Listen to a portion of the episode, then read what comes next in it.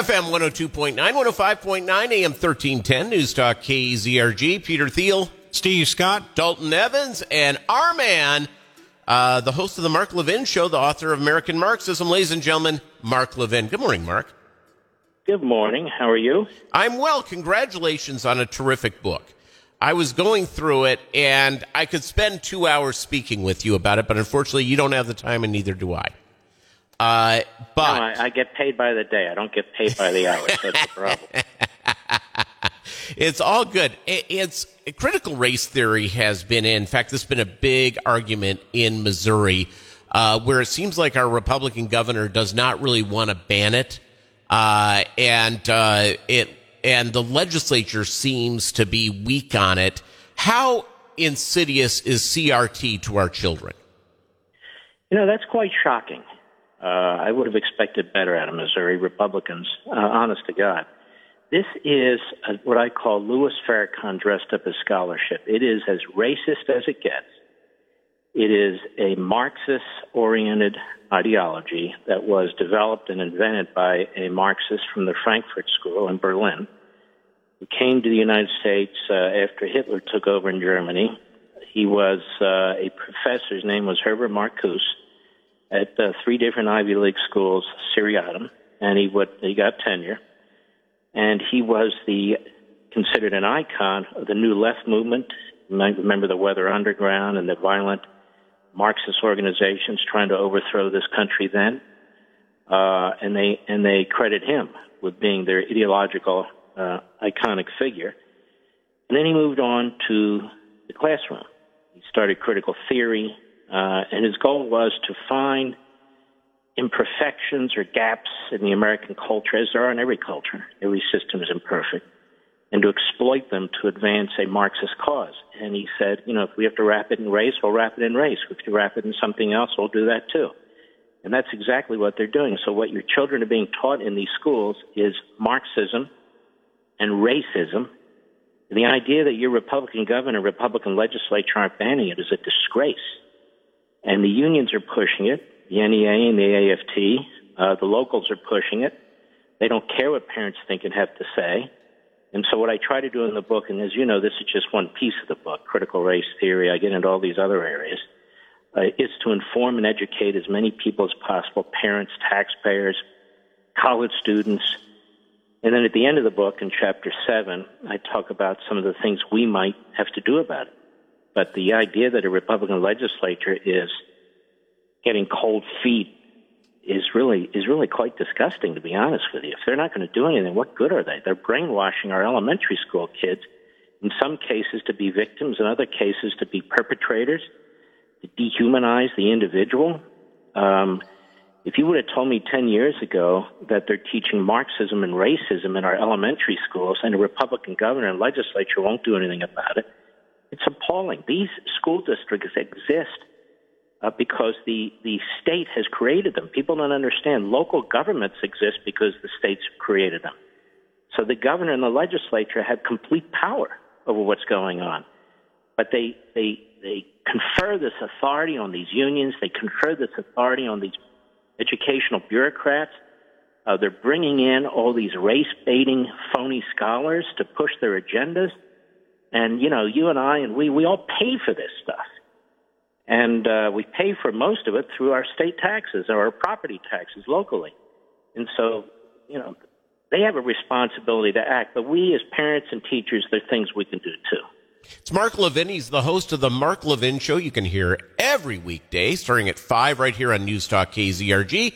He's the author of an amazing new tome called American Marxism. I highly suggest that you buy it today and read it if you have not done so much. The other end of Marxism that we've been discussing a lot here on the KZRG Morning News Watch, Mark, is having to do with these mega super corporations that are pushing for Marxist ideology to protect their markets. That's very well put. These are corporatists. They're not capitalists. These are corporatists. They don't believe in free markets. They've thrown in with these various uh, American Marxist movements, whether it is critical race theory, you can't miss a commercial on TV without seeing it, uh, whether it is phony climate change, and the Green New Deal, which is a degrowth movement, grew out of the 1970s in Europe and attacking the industrial heartland of America, as well as our economic system. They come up with these nomenclatures and labels and mischaracterizations to try and hide what they're doing. But there's no question about it. The whole point of this book, it's called American Marxism for a reason. We have to have the guts to call this stuff what it is. These corporate boards are, are a disgrace. Many of them are now populated by people who were, you know, uh, who are ideologues who came out of these colleges and universities and so forth. But many of them are also self-serving, unpatriotic individuals and corporations who will do business with the genocidal regime in China while trashing the Republican legislature in Georgia. You see these phony basketball players who attack America as racist, and yet they will embrace Nike and make a fortune while they're while they're using slave labor and Uyghurs to make sneakers. Um, these are morally corrupt individuals, morally corrupt institutions. And again, what are we going to do about it? Just whine about it? The end of the book. I say, how come the left shows up at shareholder meetings and we don't? Yep. How come they pressure boards? How come they vote for board members? How come we don't? So again, I get into this in the last chapter. I give links and contacts, legal groups all over the country who can assist us. If we don't start taking just a few minutes out of a week to really fight to defend this country, because the battle now is within our borders. The battle is within our borders. We're going to lose it because we're losing now. Yeah, it was. I, I, had a conversation. As by the way, it's News Talk KZRG. Mark Levin, um, American Marxism, host of the Mark Levin Show, having a conversation with uh, a congressman from Missouri, Jason Smith, and he brought up something that I I thought of, and I thought it was very appropriate. The Democrats on the left are very, very good at the long game. That's right. Conservatives you hear a lot of conservatives who are all or nothing. And in politics, that ain't how it's done. It's done little by little. Let me, let me disagree a little with, with the congressman. He's 50% right. I hear this a lot of times, and I don't know your congressman, from RINOs who say, look at the long game. While they're cutting deals with our opposition, they're not even the opposition anymore. They're the enemy. What they want to do to us and our country and our children and this our border and all that. That's not, those aren't adversaries. They're not the opposition. They're the enemy. They're playing for real. So I disagree in part with the comment. The long game is absolutely right. Communist Chinese play for the long game. Um, the Democrat Party plays for the long game, but they're playing the short game too. We don't play any game. You could see 17 Republicans just threw in with the Democrats. They're going to vote for this massive phony infrastructure bill where 40% of it actually goes to infrastructure and 60% goes to something else.